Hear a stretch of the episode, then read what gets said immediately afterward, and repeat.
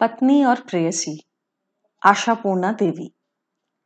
जब से कॉलेज में दाखिला हुआ है, प्यार में पढ़ने की ज़बरदस्त कोशिश करता आया हूँ। लेकिन यह आज तक हो ना सका। या यूँ कहिए कि कोई मिल न सकी। सिर्फ़ एक तरुणी के अभाव में, चाहे वो विधवा, कुंवारी या ब्याहता जो भी हो, मेरा जीवन कोरा कागज़ कोरा ही रह गया। आवाज़ ना हो तो गाना गाया जा सकता है। बीवी के बिना ससुराल जाना भी कोई नामुमकिन बात नहीं है।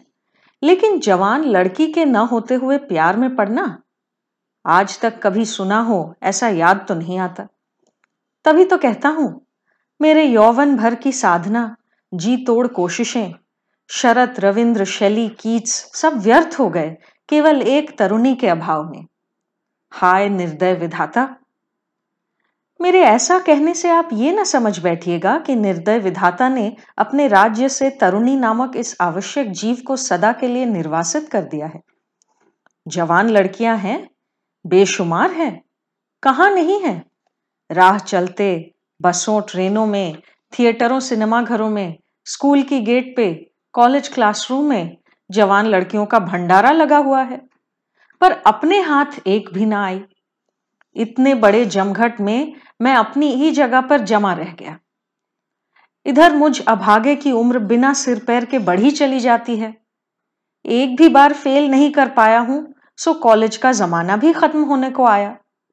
यानी पर फैलाकर आसमान में उड़ने के दिन धीरे धीरे घटते जा रहे हैं। इसी बीच पता लगा, मेरे माता पिता ने स्त्री नामक रोग मेरे सिर मढ़ने के लिए कमर कस ली है। हाय प्रेम के राह में स्त्री यानी पत्नी से बड़ी बाधा और क्या हो सकती है? विवाह, यानी खुले गगन में फैले उद्दाम पंखों को मोड़कर, बंद कर, हमेशा के लिए किसी एक पेड़ की एक कोठरी में दफन हो जाना। घोंसले बनाने लायक कुछ तिनके इकट्ठे करने के लिए जीना। खाने और खिलाने के उपयुक्त कुछ पके फल जुटा पाने पर चरितार्थ हो जाना। कुल मिलाकर कहा जाए तो सारी संभावनाओं का इतिश्री सारे करियर पर पानी। खैर, जिस पर पानी फिरना हो उस पर तो फिरेगा ही, जैसा दुनिया भर के लोगों के साथ होता है। मैं इस नियम का अपवाद बन पाऊँगा ऐसा तो मैं नहीं मानता। पर पानी फिर जाने से पहले सोलह आने रूमानी हो जाने का मौका तक न मिला। रवि बाबू की कविताओं की सटीक पंक्तियाँ याद कर करके भूलने बैठा हूँ। रात गए, खिड़की के पास मोमबत्ती जलाए, शैली पढ़ने की आदत धीरे धीरे छूटती जा रही है। घर वालों के सो जाने के बाद चांदनी बिछी अकेली छत पर घूमने की इच्छा अब तीव्र नहीं रही। बस जब तक सांस, तब तक आस टाइप का वैष्णव बन गया हूँ। दूध पीना छोड़ दिया है, भरपेट भात खाना बंद कर दिया है। रात को दाल और भात सफ़ा चट करने के बदले बस कुछ फूल को लूची खाने लगा हूँ। और भी कई तरह के कसरत करता हूँ। क्या पता भाग्य गगन में कब चाँद निकल आए। पर कहाँ हुआ ऐसा? ईश्वर की उदासीनता ऐसी थी कि एक पूरी तरुणी तो छोड़िए, किसी का एक बाल तक देखना नसीब ना हुआ। प्रेम में पढ़ना, प्रेम करना, बहुत साधारण, बहुत सस्ती, बहुत तुच्छ सी बात है। जो यदु करता है, मधु करता है, राम, श्याम, गोपाल, गोविंद जूट मिल का कुली, आदिवासी मजदूर, कोयले की खान का भूत, पद्मा पार का मांझी, मूर्ख, गधे, उल्लू के पट्टे तक बिना किसी कोशिश के आराम से किए जाते हैं। वहाँ मैं, श्रीमान अमुक एमए एक बार भी करने का मौका न ढूंढ पाया। इस दर्द की दवा क्या है? इधर विवाह का दिन नज़दीक आता जा रहा है। हाय, ये विद्या बुद्धि, काव्य अनुभूति ये अगाध, असीम, अनंत, हाहाकार, ये यौवन वेदना रस से भरे दिन लिए आखिर पत्नी के पास आत्मसमर्पण कर दूँ? सिर्फ़ पत्नी? छी छी। वो नारी, जिसके साथ फ़र्स्ट क्लास ट्रेन के खाली डब्बे में, सपनों के ड्राइंग रूम में, शिमला शिलोंग गारो पहाड़ों पे, या फिर कलकत्ते के खुले राजपथ पर आकस्मिक दुर्घटना से अचानक मिलना नहीं हुआ। हुआ तो वही घिसी पिटी पंडित जी लेन देन आदि कई नियम आचारों का चक्कर काटकर वही शादी के मंडप पे। मतलब मेरे पिताजी, उनके पिताजी उनके पिताजी और उनसे भी पहले वाले जो करते आए हैं, मैं भी वही करूँगा। फिर रविंद्रनाथ का जन्म क्यों हुआ? जयदेव ने कलम क्यों पकड़ी? शैली, बायरन, कीट्स एवं कई और जिनके नाम सिलेबस में ना होने के कारण मैं नहीं जानता, वे पैदा होते ही मर क्यों नहीं गए? प्यार में पढ़ने की मेरी कोशिश आज की तो नहीं। किशोरावस्था से ये एक ही तो मंशा रही है। तब छत पर पतंग उड़ाते उड़ाते मेरी आँखें खराब हो गईं। लटाई पर से धागा खर्च होता ही गया, पर एक भी सुंदरी इन धागों के जाल में फंसी नहीं। आसपास के घरों के खिड़की बरामदों पर नज़र मार मार कर मोहल्ले की सारी लड़कियों की साड़ियों की धारें याद हो गई। लेकिन एक भी लड़की का चेहरा याद करने का मौका न मिला। वैसे भी आजीवन इसी मोहल्ले में रहा हूँ। जिन लड़कियों को फ्रॉक पहनकर सड़क पर अक्कड़ बक्कड़ खेलते देखा है, आज जब वही चोटी हिलाकर पल्लू लटकाकर स्कूल को जाती हैं, मैं उन्हें टेपी, खेदी, भूती, मेनी की नज़र से ही देखता हूँ। इसलिए मेरे मन आँगन में कोई फूल खिलाने की क्षमता उनमें नहीं है। एक दिन बगल वाले जगत बाबू के छत पर अचानक एक अनजान लड़की दिखी थी। सुंदर भले ना हो, पर लड़की तो थी। इसलिए मैं आनंद फानन उसके प्यार में पड़ने को उतावला हो उठा। यानी बिना पलके झपकाए उसकी ओर देखता रहा कि क्या पता कब उसकी नज़र मुझ पर पड़ जाए। और पड़ी भी। पर इसके आगे का व्याख्यान करुण है। मैंने अपने कानों से सुनी उस लड़की की चहकती आवाज़। दीदी, देख तो जरा, उस बड़े लाल मकान के छत पे एक अनाड़ी छोकरा क्या बेशर्मो जैसा खुले मुँह ताड़ रहा है। मैं पहले तो कुछ हिल गया, फिर बुत सा खड़ा रहा। जगत बाबू की पत्नी ने नीची आवाज़ में कहा, अरे चुप, वो तो भादुड़ियों के यहाँ का रहने दीजिए। घर का नाम बताने की इच्छा मेरी नहीं है, पर इतना कह सकता हूँ कि माँ बाप बच्चों के घर के नाम रखते वक्त शायद सपने में भी नहीं सोचते कि ये लोग आगे चलकर कभी जवान भी होंगे। जगत बाबू की पत्नी के वाक्य का आखिरी हिस्सा सुनाई दिया। अरे, वो तो निहायत ही बच्चा है। देखा नहीं कैसे पतंग उड़ाता फिरता है। छोटा है। दूसरी आवाज़। चाल चलन तो कोई छोटो जैसी नहीं है। मांग तो ऐसी तिरछी काटी है कि नज़र अटक जाए। मोहल्ले में रहती हो, ऐसे बदमाश बेशरम मजनुओं को काबू में नहीं रख सकती। किसी भी काव्य या नाटक में नायक के प्रति नायिका के ऐसे तीखे शब्द कभी न सुने थे। पिटा हुआ सा महसूस करते हुए मैं गर्दन झुकाए नीचे भाग आया। बस, घर बैठे प्यार में पड़ने के सपने की वही इतिश्री हो गई। फिर क्या था? सड़क का रुख किया। बस पकड़ते वक्त हर बार ज़रूरत से ज़्यादा पैसे लेकर चढ़ता। पर कभी किसी लड़की को, वो क्या कहते हैं?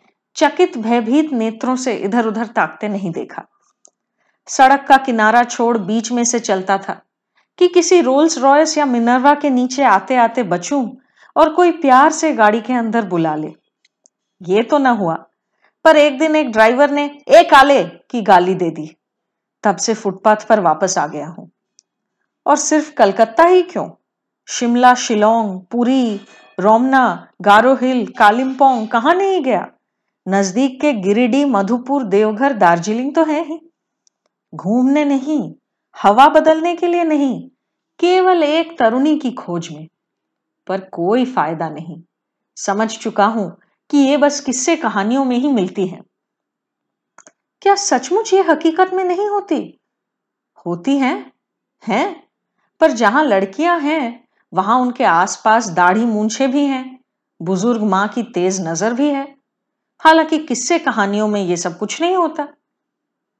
नहीं है नहीं है। गहन अरण्य के बीच टीले पर क्रंदन रत विरहिनी नहीं है। ज्योत्सना लोकित समुद्र तट पर रहस्यमयी एकाकिनी नहीं है। लावारिस समाज संशोधिका नहीं है। बोहेमियन प्रहेलिका नहीं है। अतएव कुछ भी नहीं है। जीवन में रस नहीं है। यौवन में रंग नहीं है। शौक से थोड़े ही कहता हूँ कि यह दुनिया एक खोटे सिक्के जैसी लगती है। कहीं तो पढ़ा था यह जुमला। मेरी मनोदशा जब ऐसी शोचनीय थी, ठीक उसी समय विवाह हुआ। पाठक ध्यान दे, विवाह किया नहीं, विवाह हुआ। भादुड़ी परिवार के बाकी लड़कों का जिस तरह विवाह होता है, ठीक उसी तरह। वही घटक पुरोहित, लेन देन, अधिवास का शगुन, फूलशैया का शगुन, लुची, चने की दाल माछेर कालिया, गुलाब जामुन वगैरह वगैरह। मेहमानों ने भोजन करके बड़े गुण गाए। कहीं कोई कमी नहीं रही। किसी ने एक बार भी मेरे व्यथित हृदय की ओर न देखा। बहरहाल मैं भी तैयार होकर रवाना हुआ। सच पूछिए तो पत्नी को देखते ही मैं मुग्ध हुआ और साथ ही उसे चाहने भी लगा। नहीं नहीं, गलत मत समझिए। चाहने लगा इसका मतलब यह नहीं कि मैं उसके प्रेम में पड़ गया। किसी से प्यार करना एक बात होती है और उसके प्यार में पड़ना बिल्कुल दूसरी बात। पत्नी को कौन नहीं चाहता?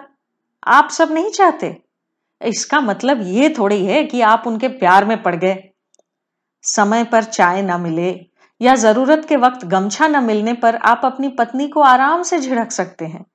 या फिर बाज़ार खर्च कुछ ज़्यादा हो जाए या लड़के को रात गए पीटने पर आप उसका तिरस्कार कर सकते हैं। छत पर खड़ी अगर वो बाल सुखाए या बरामदे से फेरी वाले को बुलाए तो भी उसे अनुशासित किया जा सकता है। लेकिन क्या आप अपनी रहस्यमयी प्रेमिका के साथ ऐसा व्यवहार कर पाएँगे? उसे तो छत पर बाल सुखाते देख भोर के तारे के साथ उसकी तुलना कर धन्य होंगे। फिजूल खर्च में एक अलौकिक सरलता देख मुग्ध होंगे और एक चाय की प्याली, चाहे वो कितनी ही देर से मिले, पाते ही कृतार्थ होंगे। हाँ पर पिटने लायक लड़का उसका ना हो तो बेहतर है।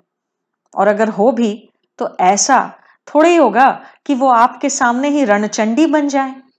ज़्यादा से ज़्यादा इतना कहेंगी, शैतान लड़का, चॉकलेट नहीं मिलेगा। जो कि नायिका को शोभा देता है। खैर, जो भी हो, पत्नी के साथ प्रेम नहीं हो सकता, इसमें तो कोई संदेह नहीं। वो न साँझ का तारा है, न भोर की पहली कली, न स्वप्न है, न माया। बाकायदा जीती जागती प्राणी है। आजीवन खाने पहनने की ज़िम्मेदारी लेकर जिसके साथ गृहस्थी करनी हो, उसके संदर्भ में तो प्रेम शब्द ही ढोंग सा लगता है, जनाब। पत्नी को देखकर मैं जितना मुग्ध हुआ, विधाता को उतनी ही गालियाँ दी। हाय, इसी से दो दिन पहले एक बार के लिए मिला देते तो क्या उखड़ जाता? एक बार प्रेम में पड़कर अपना जीवन सार्थक कर लेता।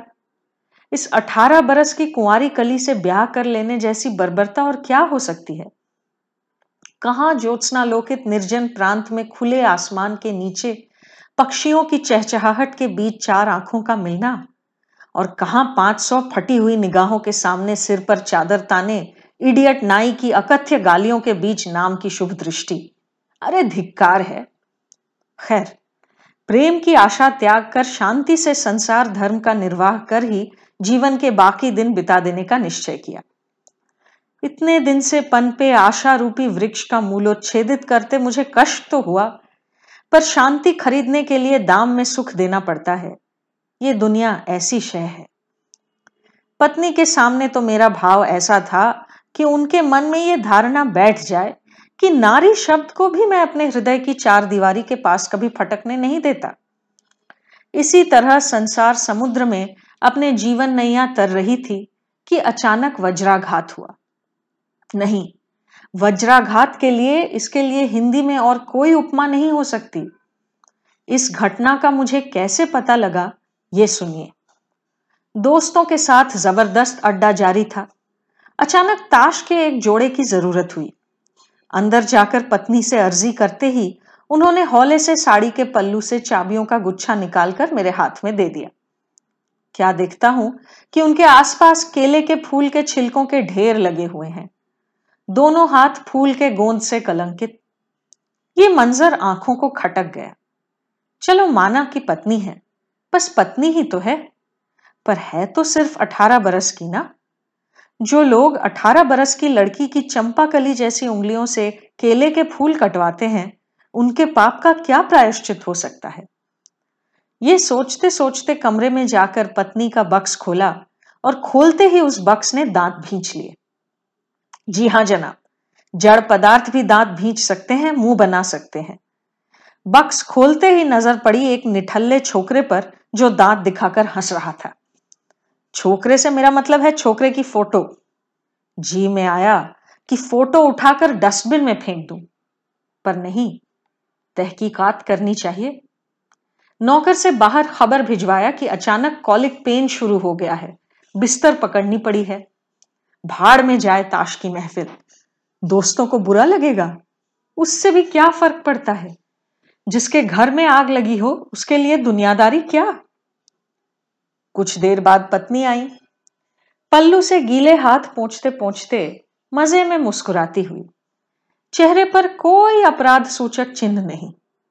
मैंने मन ही मन कहा नारी, तुमसे ना हो पाए ऐसा कोई कार्य नहीं। पत्नी ने चहकती आवाज़ में कहा, ताश नहीं ले गया बिछा हुआ बिस्तर देखकर रहा न गया आपसे? ज़ाहिर है मैं बिस्तर पर लेटा ही था। ये बात सुनते ही उछलकर उठ बैठा। ये क्या? ये किसके बिछौने को शरीर समर्पित किया है मैंने? मेरा इजी चेयर किस दिन काम आएगा? उसी वक्त बिस्तर छोड़कर उठ खड़ा हुआ। किसी न्यायाधीश के स्वर में कहा, इधर सुनती जाना। पत्नी कौतुक से हंसती हुई बोली, वाह भाई, आषाढ़स्य प्रथम दिवस, बात क्या है? ये हँसी मज़ाक का समय नहीं था। मैंने गंभीर स्वर में कहा यह क्या है? साथ ही फ़ोटो की तरफ़ उंगली भी दिखाई। हवा के झोंके से आहत कदली वृक्ष की भांति गिर जाना बड़ा ही दकियानुसी हो गया है। इसलिए मेरा अंदाज़ा था कि उसका कमल सा खिला हुआ चेहरा कागज़ की तरह सफ़ेद या फिर बासी गुलाब की तरह काला हो जाएगा, क्योंकि अच्छी अच्छी कहानियों और अच्छे उपन्यासों में ऐसा ही लिखा होता है। लेकिन उसके व्यवहार ने मुझे अचंभित कर दिया। वेजलिन रचित मुख के सौंदर्य में कोई परिवर्तन न हुआ। पल भर के लिए उसकी तरफ़ देखकर बतकल, बेतकल्लुफी से जवाब दिया, वो, फ़ोटो है। जरा हिम्मत तो देखिए। पर मैं इतने में हार मानने वाला थोड़े ही था। बोला, फ़ोटो है, ये तो मैं भी जानता हूँ, पर है किसकी? ओह, एक सज्जन की। सुन लीजिए जनाब, पर स्त्री के बक्स में जिसकी फ़ोटो रहती है, वो भी सज्जन कहलाता है। कटु स्वर में कहा, सज्जन का नाम जान सकता हूँ क्या? थोड़ा सा कष्ट कर लो तो जान जाओगे। आँखें छोटी करके देखा, जो कि अब तक नहीं देखा था। फ़ोटो के ही एक कोने में लिखा है, तुम्हारा विनय। अग्नि में घृताहुति की बात सुनी थी। अब अपने आप में उसका अनुभव हुआ। टेबल को ठोक कर कहा, तुम्हारे पास उसकी तस्वीर क्यों रहती है? क्यों न रहे भला? ये क्या?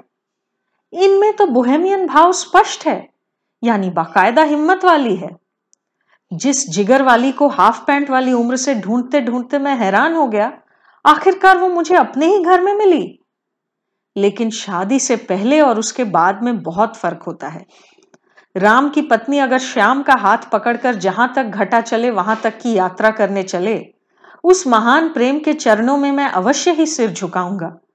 पर इसका मतलब ये तो नहीं कि मेरी अपनी पत्नी के बक्स में किसी और का फ़ोटो निकल आए। ये भी सहना पड़ेगा। असंभव। मेरा पौरुष गर्व गरज उठा। नहीं नहीं रह सकता। अपने हाथों से इसे जला दो मेरे सामने। पत्नी ने बिना कुछ बोले तस्वीर ली और बक्स का ढक्कन खोलते हुए उसे नीचे के खाने में रखा। फिर बड़े आराम से चाबी लगा दी।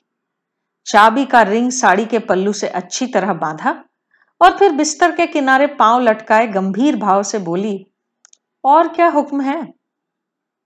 अजीब बेहयाई है। अचानक जी में आया कि उसका ताज़ा नर्म गाल पर एक थप्पड़ जड़ दूँ। संपादक साहब ध्यान रहे, पत्रिका हमारे घर के पते पर न भेज दीजिएगा। परंतु चूँकि हम आधुनिक सभ्य युग में जी रहे हैं, इसलिए बड़ी मुश्किल से अपनी इच्छा पर अंकुश लगाया। वैसे आप स्वीकार करें या ना करें, बर्बर युग के पुरुष काफ़ी सुखी थे। सभ्य युग के दुखी पुरुषों के पास वाणी के सिवा और कोई अस्त्र नहीं। बहरहाल, मैंने इसी अस्त्र का इस्तेमाल किया। ये विनय तुम्हारा कौन है? पत्नी ने होठ दबाए हँसते हुए कहा ये भी नहीं समझे अब तक। धन्य है तुम्हारी बुद्धि। तो वो तुम्हारा प्रेमी है? बदतमीजी की भाषा। में कहना चाहते हो तो वही कहो, वरना दोस्त भी कह सकते हो। अरे चूल्हे में जाए तमीज। मतलब शादी से पहले ही प्रेम में पड़कर आई हो। क्या मुसीबत है। शादी से पहले नहीं तो क्या शादी के बाद पढ़ूँगी? छी छी छी। ये कहते हुए तुम्हें शर्म नहीं आई? पति को छोड़कर एक दूसरे पुरुष से? उफ अच्छा मज़ाक करते हो। जहाँ सिर ही नहीं है, वहाँ सिरदर्द कैसा? शादी से पहले पति कहाँ था? लेकिन लेकिन तुम हिंदू की बेटी हो ना? कुंवारी अवस्था में पत्नी अब कुछ स्थिर होकर गंभीरता से बोली, हिंदू की बेटी से तुम लोगों का मतलब क्या है? नीति रत्नमाला का एक अनुच्छेद? हिंदू की बेटी अपनी कुंवारी अवस्था भी अपने होने वाले पति के नाम विल कर देगी, ये उम्मीद? क्रोध के कारण मुझे कोई उपयुक्त उत्तर न सूझा। उल्टा मैं बोल बैठा, कम से कम मैं तो यही समझता हूँ। तुमसे विवाह करने से पहले मैं क्या किसी लड़की के साथ प्रेम करने गया था? देखिए पाठक, मैंने कोई झूठ नहीं बोला। लेकिन पत्नी जरा भी शर्मिंदा हुए बगैर उसी वक्त बोल उठी, नहीं किया तो वो तुम्हारी अपनी बेवकूफ़ी की वजह से, मेरे लिए तो नहीं। वैसे अगर किया होता तो मैं तुम्हारे टेबल के ड्रॉर में दो पुराने प्रेम पत्र या जूड़े का गहना या किसी भद्दी शक्ल की तस्वीर देखकर बेहोश तो ना हो जाती। देखा आपने?